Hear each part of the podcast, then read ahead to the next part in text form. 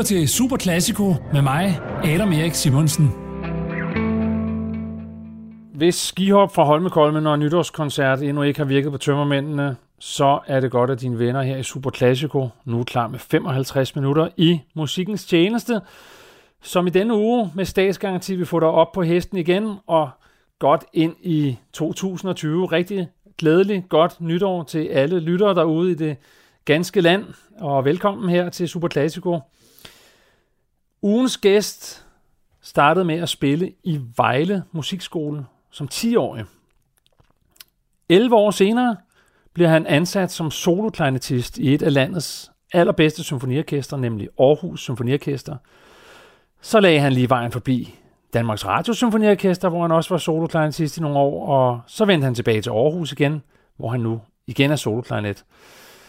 Så blev han også lige prisvinder i en af verdens allerstørste klarinetkonkurrencer, nemlig Nielsenkonkurrencen i Odense i 2013. Og så er han blevet hyldet, ikke bare i Danmark, men også i udlandet for sin indspilning, sin fuldstændig fremragende indspilning af forskellige klarinetstykker, klarinetmusik, hvor vi skal lytte til noget af det her i det her program. Og jeg kan godt som klarinetkonnoisseur give mit besøg med om, at det er af allerøverste skuffe, hans klarinetspil. Velkommen til dig, Mathias Køller. Tak skal du have. Det er alt for meget. Nej, det er ikke for meget. Godt nytår, gamle ven. I lige måde. Det er dejligt, du gider at være med her. Selvfølgelig. Altid. Nitro-lyd her. Tømmermændene skal behandles ordentligt, ja. Så du pakker bare ud og ser, hvad der gemmer sig derinde. Tør jeg. Jeg er i Aarhus, kan jeg så afsløre. Ja, du går bare til den, Mathias. Ja, værsgo. Så. Og jeg ved ikke, om det får dig til at kaste yderligere op ovenpå. Jeg holder det. Jeg holder det i mig. Nej, men jeg sidder herinde i Aarhus Musikhus. Vi har fundet... Ja, hvor er vi egentlig henne, Mathias? Jeg ved knap nok. Og på tredje sal. Vi er på tredje sal. Ja. I et af øvelokalerne, vi går ud fra, det er. Simpelthen. Altså, fordi der er sådan en akustikregulering på væggene, og der er meget lyddødt egentlig. Præcis. Er det her, du sidder og dygtiggør dig til daglig? Ja, angsten hænger i luften herinde. Ja, det må man sige. Der er også en stor rød lampe deroppe, kan jeg sige, der måske kan blinke, hvis det går helt galt. Ja. Jeg kan sige, at vi skal lytte til, og det ved jeg, er noget af det allerbedste musik, der ikke bare for klarinet, synes jeg, men i det hele taget. At vi skal lytte til musik af Mozart, Brahms, Carl Nielsen, Debussy, og så håber vi, nu må vi se, om der er tid til det, men du har en ekstra lille godte med, er det ikke rigtigt? Jeg har en ekstra lille moderne ting. Et nytårsnald, der får æderen til at eksplodere. Ja. Men jeg synes simpelthen, at vi skal springe direkte ud i et stykke musik. Og Mozart, hvis jeg siger Mozart, hvad kan vi sige om Mozart og klarinetten? Altså det første, man tænker på, det er jo nok klarinetkoncerten. Ja. Og specielt anden sats af klarinetkoncerten er meget, meget berømt. Det var med i den her film, der hedder den Out of Africa. Og bliver igen og igen stemt som et af de allerbedste stykker musik i hele verden. Ja. Og den skal vi så ikke høre. Men vi skal høre noget, der minder rigtig, rigtig meget om, nemlig hans Klarinetkvintet, som han skrev nogle år tidligere. Ja. Og den her anden sats, som vi også skal høre, minder faktisk ret meget om anden satsen fra Klarinetkoncerten. Ja. Det er den første Klarinetkvintet, der er skrevet nogensinde, simpelthen. Det var meget almindeligt med altså, strygekvartetter, var der skrevet hundredvis af alle mulige komponister. Men klarinetten var på det her tidspunkt et ret nyt instrument. Han havde lige kommet ind i orkestrene og havde nogle beskedne roller der. Lidt umbær en gang imellem. Ja. Sjældent de store soloer. Og så pludselig så Mozart mødte den her fantastiske klarinetist, der hed Anton Stadler, som han blev så inspireret af. Ja. Så han skrev den her klarinetkvintet til ham og nogle venner. Du er tosset egentlig, hvis man tænker over det, at han... Du siger, der aldrig er skrevet noget for den besætning før? Ikke før, nej. Så der var ikke rigtig andre, der kunne spille det heller. Altså, det er skrevet til den her ene mand, simpelthen. Så det i sig selv er jo bemærkelsesværdigt. Ja, og faktisk, det gælder egentlig for en del af det musik, vi skal høre i dag, at det faktisk er skrevet til en bestemt person. Ja. Fordi at der har aldrig været sådan horder af klarinetister, der bare kunne spille det hele, og det lød godt. Der har altid været nogle ret få egentlig. Det er først i nyere tid, at der er... Nu kan alle spille hvad som helst. Ja. Men dengang, der var der virkelig, virkelig få, som kunne spille rent, og kunne spille en ordentlig melodi, og kunne spille alle tonerne nærmest. Ja. Fordi det har jo også været et andet instrument dengang. Det var meget, meget primitivt, og havde meget få klapper. Og hvad gør det når der får klapper? Jamen, det betyder, at man skal, altså de greb, man så, hvis det kun er huller, så må man jo lave meget sådan komplicerede greb. Det er ikke bare at løfte en finger ad gangen. Hvor så kom der senere hen, så kom der alle mulige klapper, som så gør det meget nemmere, ekstra klapper og trilleklapper og halvtone og det ene og det andet. Gør det meget, meget lettere. Men det her, det er simpelthen det første stykke stor klarinetkammermusik. Okay, og hvem er det, hvem skal vi høre spille kvintetten her? Over alle kvintetter? Ja, det er jo min tidligere lærer og din tidligere kollega, John Kruse. Kære John. Ja. Soloklarinetist i Det Kongelige Kapel. Ja. Jeg bliver nødt til lige at spørge dig, inden vi sætter skiven på, fordi du siger, at det er jo et af alle tiders allermest populære værker. Som, og den her anden sats, vi skal høre lige om lidt, uden den var der ikke kommet en klarinetkoncert. Nej. Hvorfor tror du, det er blevet? Hvad er det? Hvor ligger Mozarts geni? Er det?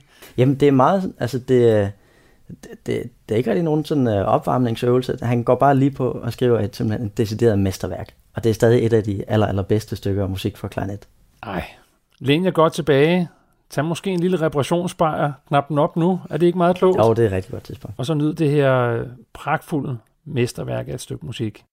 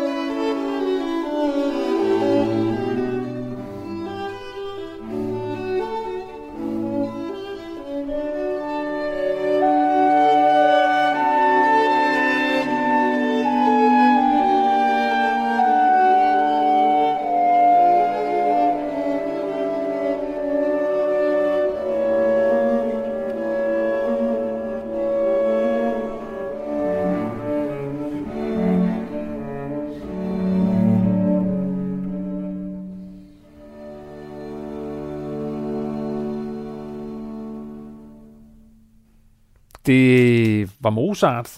Det var hans berømmede klarinetkvintet, her fremført af vores alle sammen, skulle jeg til at sige. I hvert fald min kære eks-kollega og din gamle lærer, John Kruse. Du lytter til Superklassiko. Her første nytårsdag, må det vel hedde. Holmenkollen er overstået. Wiener Philharmonikerne er overstået.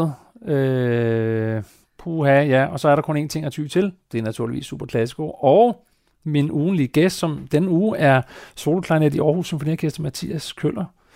Mathias, det var også en ekstra lille julegave, kunne jeg sige, at vi ikke fadede i musikken. Ja, her fik hele satsen. Fik hele satsen.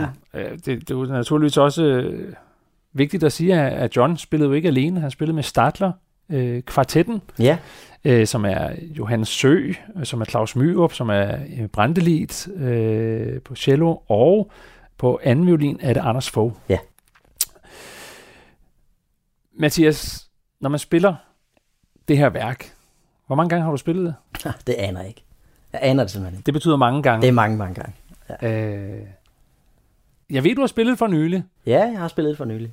Et par måneder siden. I Skagen, på Skagens Museum, der er et fantastisk rum at spille det i. Hvorfor det? Jamen, det var bare så vanvittigt smukt rum med alle de mest berømte Skagens malerier, simpelthen. Ej. Og så sad vi deroppe, og i en fuld sal, og smuk akustik, og dejlige musikere at spille sammen med. Og musikken, du siger, du har spillet den, 50 gange. Ja. Sådan noget lignende. Er den lige så dejlig at spille sidste gang, som den var første gang? Ja, det er den. Men den er ikke lige dejlig hver gang. Altså, der er nogle gange, hvor det bare virkelig løsner op, og alle bare... alle er ovenpå, og alle nyder det, og musikken flyder, og alle lytter til hinanden. Ja. Så er den fantastisk. Det her overjordiske stykke musik, hvad er udfordringen? Synes du, nu sådan lyttede vi til anden satsen, den langsomme sats. Ja. Hvad er udfordringen i at spille den? Jamen, det er altså for sådan nogle helt tekniske ting, som at det skal være enormt godt legato, det vil sige, at tonerne skal være bundet fuldstændig sammen. Det skal ikke være sådan hakket. Og... Nej. Hvordan gør man det? Jamen, det gør man ved, at ens luftstrøm skal være fuldstændig jævn, ja. Og ens fingre skal være, det skal være godt synkroniseret. Altså, hvis man løfter lidt for tidligt med den ene, så siger det ikke, og så er det ikke, så er det ikke lige så lækkert. Nej. Så det er sådan nogle helt sådan nogle små ting, og så ens, altså det vi kalder embouchure, altså mundstillingen, læberne, hvordan tungen ligger, alt sådan noget. Og det medvirker til, at man så kan optimalt set... Det er jo så nemt at sige, når noget går galt, kan man sige, i den her musik. Det er meget nemt at høre, ja. Det er nådesløst. Ja, det er det virkelig. I forhold til, vi skal jo lytte til et stykke musik lidt senere, Nielsens Klarinetkoncert. Der går bare noget galt. Det er bare sådan, ja. Og det er helt okay. Men hvis det går galt her, så er det som en elefant, der træder ind i en porcelænsbutik. Præcis, fordi det er så enkelt, og det er så sart, og så det skal stå så klart, det hele. Og hvornår sagde du, han havde skrevet det her stykke musik? Undskyld, det er ikke for at sidde der. Vi leger ikke kontrapunkt, men vi snakker jo 1770'erne eller sådan noget. Noget i den retning. Ja. Altså, det er mere for at sige, altså adskillige århundreder siden. Præcis. En mand, Mozart, som møder Anton Stadler, som lige pludselig, fordi det er nogle sene værker, det her, hvad har vi, 581? Ja, det er sådan i den sidste tredjedel af hans liv. Så møder han en mand? Ja, der bare får ham til at skrive noget fantastisk musik. Den her mand, som han spillede, Stadler, han havde selv valgt ikke at spille første klarinet i et orkester. Han spillede anden klarinet, fordi han elskede det her dybe register, som man også kan høre, at Mozart bruger rigtig meget i den her. Altså normalt, hvad skal man sige, men ofte så ligger melodien, der ligger højt op og flyver i første violinen. Ja. Men her, der ligger den ofte helt nede i bunden i klarinetten. Ja, det vidste jeg ikke. Så det har inspireret også, var medvirkende til. Ja, præcis. Men man kan jo kun sidde og sådan prøve at lukke øjnene og forestille sig, det gør jeg nogle gange, når jeg lytter der, og så tænker jeg sådan, hvordan de har bevæget sig rundt der i Wien, og de har bevæget sig rundt i Salzburg, og så Mozart banket på døren hos Stadler, og så kom indenfor til en wienerbamse, og en kop ekstremt dårlig kaffe, og så har de siddet der, og altså det hele den der proces, tænker jeg. Eller også har han kommet og sagt, værsgo, her Stadler. Ja, men jeg tror også, det var også meget anderledes dengang. Det var vel ofte sådan, at klarinettisten var også lige bageren nede om hjørnet, og trompettisten, det var skomageren. Og altså, det var meget sådan laissez-faire dengang. Og så blev det opført i en salon, og måske spillede lidt et andet stykke ind imellem satserne. Og det var mindre sådan højtidligt dengang, end det er nu til dags. Ja. Fordi man må nok måske konkludere, at uden Stadler, så ingen klarinetkvintet. Mm. Uden klarinetkvintetten, ingen klarinetkoncert. Mm. Og der er et eller andet med Mozart, jo den der klarinet, og bassetklarinet også jo en storebror til klarinetten. Præcis, som nemlig har endnu mere det her dybe register, som Mozart og Stadler blev så glad for. Ja, og det aller sidste værk af Mozart er Requiem. Ja. Altså bliver også brugt bassethorn, som så er endnu dybere og har endnu mere sådan lidt støvet klang. Altså, det er lidt svært at forklare. Så det... vi er... Uden Mozart ingen klarinet, kunne man næsten gå hen og sige sådan. Stort set. Jeg ved ikke, hvad det skulle have endt med uden Mozart. Jamen, det er sjovt at snakke om, men vi skal nu bevæge os lidt videre frem i tiden, Mathias Køller. Det er stadig Super Classico, du lytter til. Jeg sidder stadig her i Aarhus Musikhus i et af øverummene. Man kan sige, at herinde i det øverum, der kan man ikke særlig meget andet end at øve sig.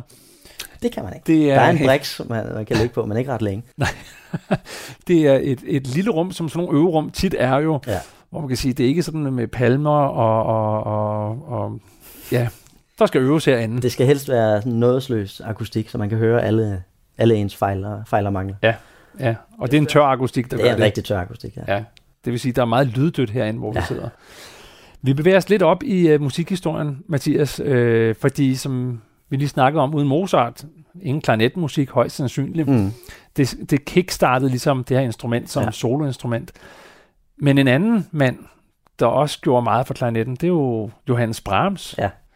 Kan du ikke lige fortælle om, hvorfor du har valgt det her stykke musik, vi skal høre lige om lidt? Jamen det er faktisk igen lidt det her med, at altså Brahms han var færdig med at komponere. Han var gået på pension. Ja. Eller hvordan man nu gjorde dengang. Jeg ved ikke, hvordan hans ordning var. Men i hvert fald, han var færdig med at komponere. Men så mødte han den her, igen en fantastisk klarinettist, Mühlfeld hed han så, som han bare blev inspireret af. Og så derfra så væltede det bare ud med musik igen. Hvad var det, han skrev der? Så skrev han også en kvintet jo? Ja, præcis. Han skrev en kvintet, altså for samme besætning som Mozart, klarinet og strygkvartet. Så skrev han en klarinet trio, med klarinet, cello, klaver, og så skrev han 2 sonater. Ja. Og det er altså igen simpelthen 4 hovedværker i klarinetlitteraturen, som opstod ved et tilfælde. Simpelthen. Og det er jo interessant, for nu skal vi lige om lidt høre en af satserne fra en af hans sonater, og det er jo altså klaver og klarinet. Mm. Mozart skrev jo også, for han skrev Kejlebanetrioen, som har klaver og bratsch og klarinet, men han skrev jo ikke noget bare sådan for klarinet og... Nej, det var ikke særlig almindeligt med klarinet og klaver. Altså, der er nogle ting, der er nogle franske ting, men altså, det har slet ikke samme kvalitet og samme dybde som det her. Det kommer først senere. Ja, og så fortæl lige lytterne og mig jo, hvad det er, du synes, hvad er det, vi skal høre? Vi skal høre den anden sonate, han skrev, den er i S-dur, og vi skal høre første sats. Ja. Så vi skal simpelthen høre åbningen af sonaten, og det er bare sådan en... fuldstændig sådan ren, åben stemning, der kommer her. Ja. Der er ikke nogen, der er ikke noget drama, der er ingen modstand lige i begyndelsen her. Det er bare ren idyll simpelthen. Og det klinger så fantastisk. Hvem spiller? Det er så Martin Fröst, der spiller. Aha. Som jo så er dagens, altså nutidens Stadler og Mühlfeldt. Han er simpelhen klarinettisten. Eksponent for, jeg ved ikke, et hav af nyskrevne værker. Præcis. Ja. Og den klarinetist, der rejser mest rundt i verden og er solist med de allerstørste orkestre. Jeg må jo selv bare lige knytte en kommentar, fordi jeg blev meget glad, da jeg så, at du havde skrevet lige præcis det stykke, fordi det vil jeg gerne sige til lytterne og højt ud til Danmark. Jeg har haft det sådan lidt ambivalent med Martin Fröst, fordi han er jo en mand, der uomtvisteligt er overbegavet på instrumentet og på alle mulige planer, men hvor man også har, eller jeg har, nu skal man ikke sige mand, det har jeg lært af en gammel psykolog, det er sådan, så lægger man ansvaret fra sig. Jeg synes, at Martin Fröst også, det kan blive sådan, man kan næsten blive helt søsyg nogle gange af alt det, han nu engang kan. Ja, fordi han har ikke nogen begrænsninger. Nej. Og han går nye veje, og det er jo pragtfuldt. Men så hørte jeg det her, og så tænker jeg, hvad fanden er det? For jeg synes ikke, jeg har lyttet til denne her indspilning, eller det her stykke, særlig mange gange, hvor jeg tænkte, hold kæft, det er lige sådan, det skal spilles. Og så lyttede jeg til et eller andet, og tænkte, hvad pokker er det, der knækker nøden endelig? Og løser den gotiske knude her. Og så var det Martin Fröst. Jeg ved ikke, om Ja, nu sagde jeg det, så kan du sige, det tænkte jeg også. Jamen, han er en fuldstændig fantastisk musiker, simpelthen. Altså, det er vanvittigt godt spillet der. Ja.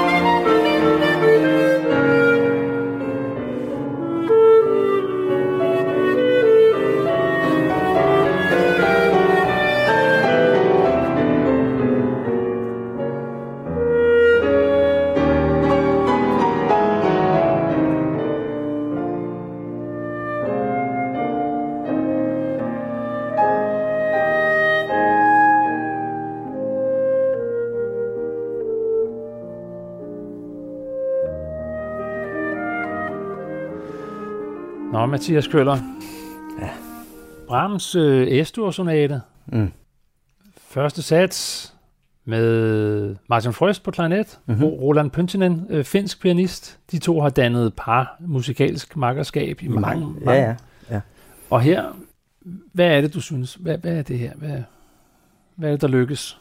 Men det er sådan en... vi sad faktisk og snakkede lidt om det mens, her under musikken, at det er sådan en kombination af, af totalt velovervejet og samtidig spontanitet. Martin Frøst her... og så har han sådan noget lækker vibrato. Sådan, altså, som hovedregel, så laver man egentlig ikke vibrato på en klarinet. Det er bare sådan, det altid har været. Ja. Det, man stiller ikke spørgsmålstegn. Altså, det gør man bare ikke. Nej. Og så kommer han her, og så laver han sådan en lille bitte vibrato på tonerne.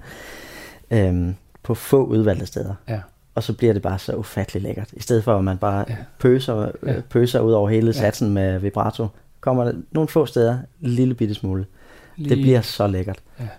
Og det er jo det, jeg tror, jeg prøvede at formulere måske på en lidt dårlig måde, før vi satte et stykke musikskud på. Dermed er Martin Frøst jo en mand, der kan alt, og kan godt lide at spille mange noder på ekstremt kort tid. Og hvis der er et stykke musik, der kræver sådan en afklarethed og en ro, så er det denne her sats. Er det ikke rigtigt? Jo. Og det er bare så sjovt, at han lykkes så afsindigt godt med det. Ja. Ja. Martin Frøst, svensk superklarinettist, som i øvrigt lider den voldsomme skæbne, at han er ved at miste sin hørelse. Ja. Altså, han har været ude af spillet i nogle år. Nu er han vist kommet tilbage, eller det er han. Ja, han er tilbage. Men han lider af en øresygdom, som langsomt gør ham døv. Og så er der jo være nogle lyttere, der tænker, var det måske det Beethoven? Han endte jo med at være stokdøv. Ja, han var stokdøv, ja. Og blev ved med at komponere, til trods for det, var det ikke? Jo. Altså, det kan man jo, det er svært at sætte sig ind i. At kunne forestille sig... Ja, det er vanvittigt. Når man dø. Altså, det er kun for... jeg kan ikke lade mig at tænke på det, når jeg hører Martin Frøst her spille. Jeg beder en stille bøn til, at han ikke bliver døv. Ja. Simpelthen, fordi han er så fabelagtig. Ja, det er en musiker og klarinettist. Det er han. Mozart, Brahms, to komponister, vi som klarinettister bare ikke kan ignorere. Ja. Altså, vi kan ikke komme udenom dem. Nej. Hvis man interesserer sig for at spille klassisk klarinet, som du og jeg gør, så er det ABC. Ja. På en eller anden måde, er det ikke rigtigt? Jo, det er det simpelthen. Hvornår du spillede den her sonate sidst, kan du huske det? Er det en, du spiller lige så meget som Mozarts kvintet? Det er faktisk oftere.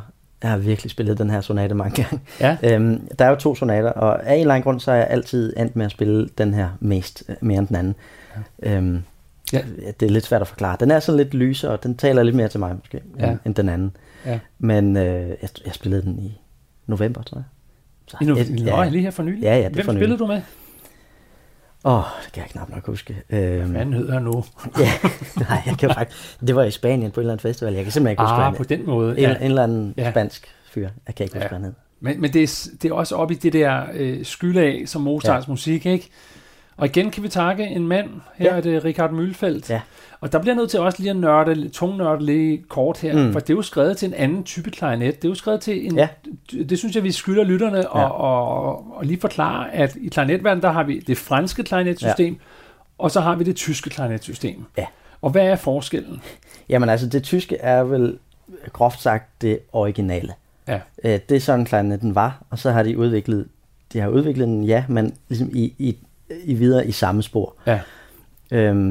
Så var der, jeg tror det var i 1800-tallet, var der en fyr, der hed Bøhm, som lavede et fløjtesystem. Ja. Og det var der så nogle franskmænd, som tænkte, det system med de klapper, det kan vi overføre til klarinetten. Og det gjorde de så. Ja. Og det gjorde det meget, meget lettere at spille. Og fordi hvor mange spiller på fransk i forhold til tysk klarinetter? Ja, men det er langt, langt de fleste spiller på fransk. Ja. Altså det er virkelig i Tyskland og Østrig hovedsageligt, de spiller på tysk system. Og Tyskland er jo meget, meget lukket. Man kan simpelthen nærmest ikke få et job, hvis ikke man spiller på tysk klarinet.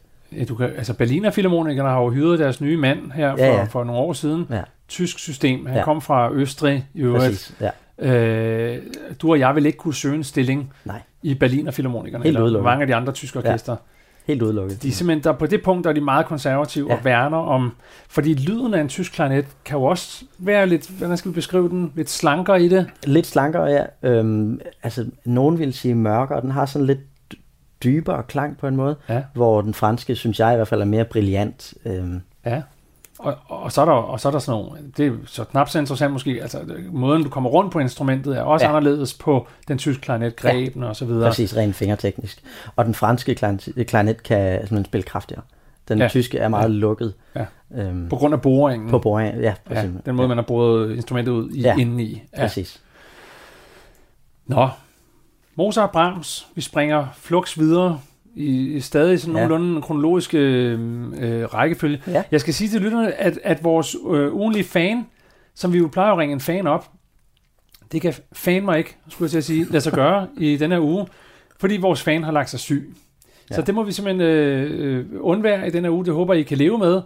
Hvis der er nogle lyttere derude, som lytter med, som er store fans af programmet, så er I altid hjertelig velkommen til at skrive til os og ringe til os, eller sende en sms på classico@radio4.dk, og classico er med 2 c'er, altså classico c i starten, ko med c, @radio4.dk, eller skriv en sms på 1424, hvis du har et ønske eller noget, du har lyst til at dele med os alle sammen, så vil vi rigtig gerne høre fra jer. Jeg sidder stadig her med superklarinettist, musiker, Mathias Køller, min instrumentkollega, og jeg kan lige så godt sige, at jeg er meget stor fan af dig, Mathias. Stop. Hold op, det vil jeg godt have lov til at sige i grav alvor. Det har altid været. Og jeg har også haft den store glæde at spille sammen med dig på en turné, kan jeg huske, i Tyskland, hvor vi i øvrigt havde det skide sjovt. Det var så sammen. Hyggeligt. Skønt. Vi spillede til Eulenspiegel af Strauss. Jeg nød voldsomt meget at spille med dig. Og i lige måde. Og jeg håber, vi kommer til at spille sammen igen. Nu skal vi løfte sløret for, jeg vil ikke sige, hvad du kan, men hvilken musiker du er. Fordi vi skal lytte til et stykke musik, som du har indspillet. Du har lavet en fremragende CD-indspilning for hvor lang tid siden? Det er jo nogle år tilbage. Ja, den udkom for 2 år siden. Ja. Indspillet for cirka 3 år siden og udkom for 2 år siden. Hvor du havde nøje udvalgt selvfølgelig, stykker, som ligesom skulle repræsentere den, du nu er. Ja. Og kerne klarinetrepertoire, eller hvordan fortæl? Ja, både kerne og lige lidt udenfor, kan man vel sige. Ja. Altså... Ja, fordi hvorfor indspiller man overhovedet? Ja, hvorfor gør man overhovedet det? Ja, altså, svar mig gerne på det. Ja, hvad skal man bruge en CD til? Jamen det er, der er flere ting i det. Det er jo både et visitkort at have simpelthen, og sende rundt til festivaler og koncertarrangører og alt den slags. Ja. Og så er det også et rent sådan, udviklingsprojekt simpelthen. Altså jeg har udviklet mig enormt meget. Sådan... Hvis jeg skal være helt hård, så simpelthen, da jeg hørte CD'en, så tænkte jeg, fandme nej, sådan vil jeg ikke spille mere. Er det rigtigt? Ja. Og så, efter du havde optaget? Efter jeg havde optaget. Hvad da? Jamen, jeg troede, at jeg gjorde meget mere. Ja. Altså, jeg troede, jeg lavede lidt mere vibrato. Jeg troede, jeg lavede lidt mere rubato. Jeg troede, jeg gjorde alting lidt mere. Simpelthen malede med lidt større pensel. Ja. Og så synes jeg pludselig, at det blev sådan en lille smule småt og lidt sådan kontornusser-agtigt. Så jeg besluttede, at det skulle være slut. Og så har jeg simpelthen prøvet siden at sprænge rammerne en lille smule og komme mere ud over scenekanten. Så det er jo nærmest et terapeutisk forløb. Ja, i virkeligheden. Altså, jeg sidder og klipper det her radioprogram. Altså, det værste overhovedet ved at lave det radioprogram, det er at høre min egen stemme. Ja. Og jeg mener det faktisk ikke. Og det er jo det, du har gjort her. Ja. Du har siddet og lyttet og klippet det sikkert også, og sammen med en producer eller med en tekniker. Ja. Så hvis du nu skulle optage i dag de samme stykker, så vil man højst sandsynligt... Ja, så vil det forhåbentlig være en del anderledes. Det er jo simpelthen bare et ufatteligt nøjagtigt, uhyggeligt spejl, man stiller op foran sig selv, når man indspiller sådan en CD der. Og så bagefter, Gud hjælp mig, så lægger du så ud til offentligheden og siger, pisk mig, døm mig, elsk mig. Men også køb den. Og køb den for uanset hvad. Ja. Men vi skal høre et stykke fra den her, synes jeg, meget, meget elegante, meget, meget flotte CD.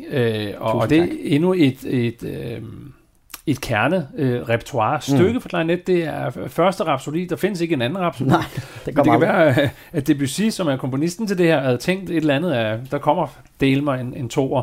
Men den hedder Premiere Rapsodi for klarinet og klaver. Og den har jo sådan en lidt sjov historie over det her stykke. Ja, den er skrevet til sådan...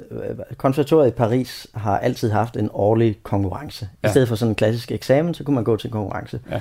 Og den, der så var bedst, fik premierpris. Ja. Og så dernede af. Ja.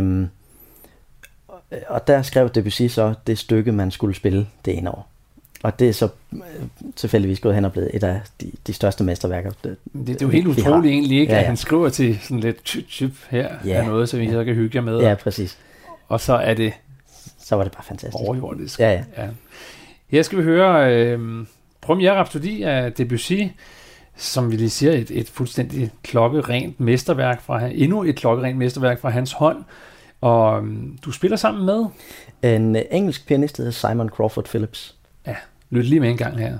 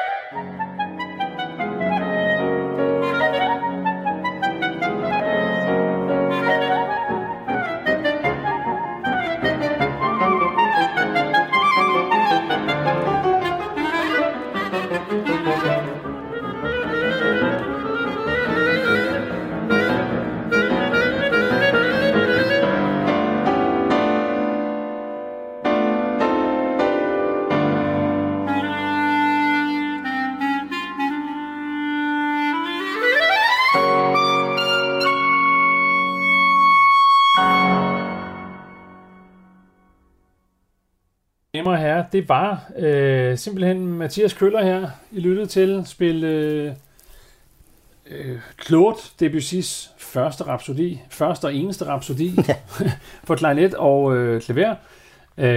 Der findes jo også en version for klarinet og orkester, ja, det er rigtigt, som han selv orkestrerede, er det ikke rigtigt? Jo. Det synes jeg også er, det har jeg altid drømt om faktisk at lov at spille med et orkester, fordi det synes jeg er. Det er ret fedt. Jeg har faktisk spillet. Har du spillet med orkester? Ja, jeg har spillet med Aarhus Symfoniorkester. Ja, med Aarhus Symfoniorkester og Max Ostro. Det var rigtig fedt. Var det fedt? Ja, det er et helt andet stykke.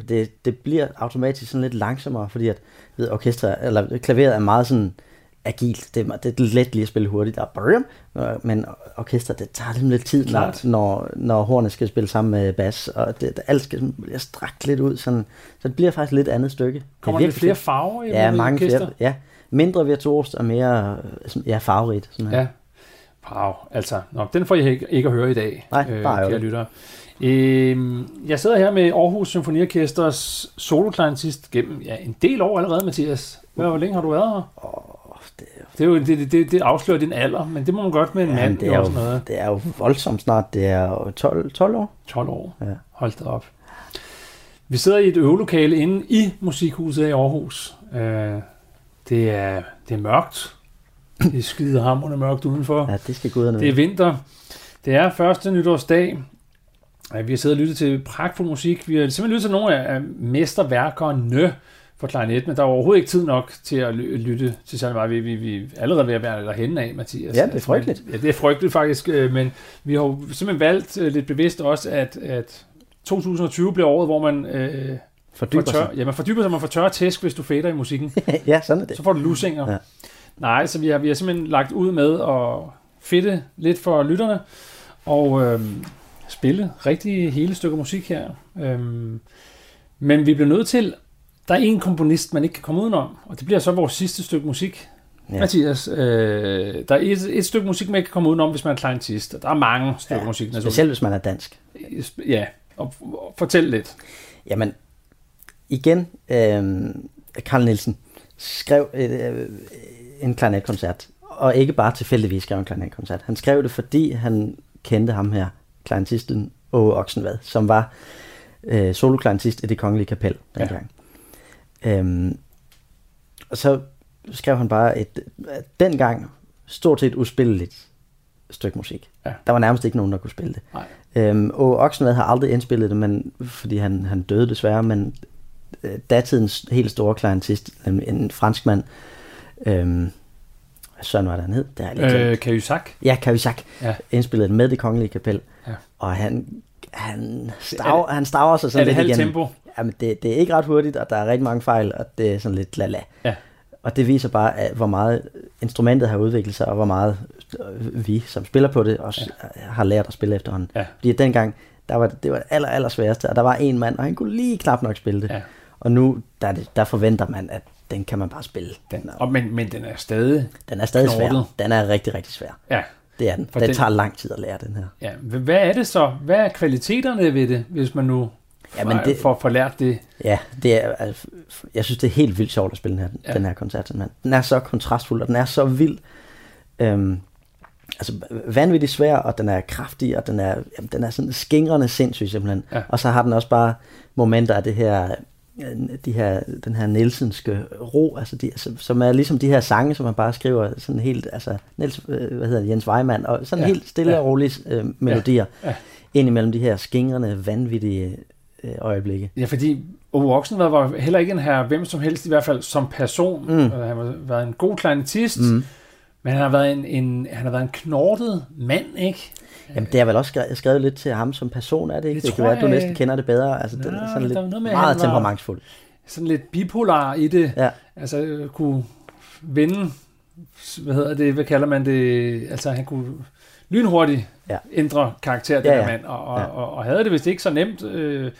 Og måske, altså, så vidt jeg ved, så er det noget, han ville prøve at skrive til... Der var en blæserkvintet, er det ikke rigtigt, i kapellet? Jo, præcis. Og han ville skrive en koncert til hver af dem. Ja.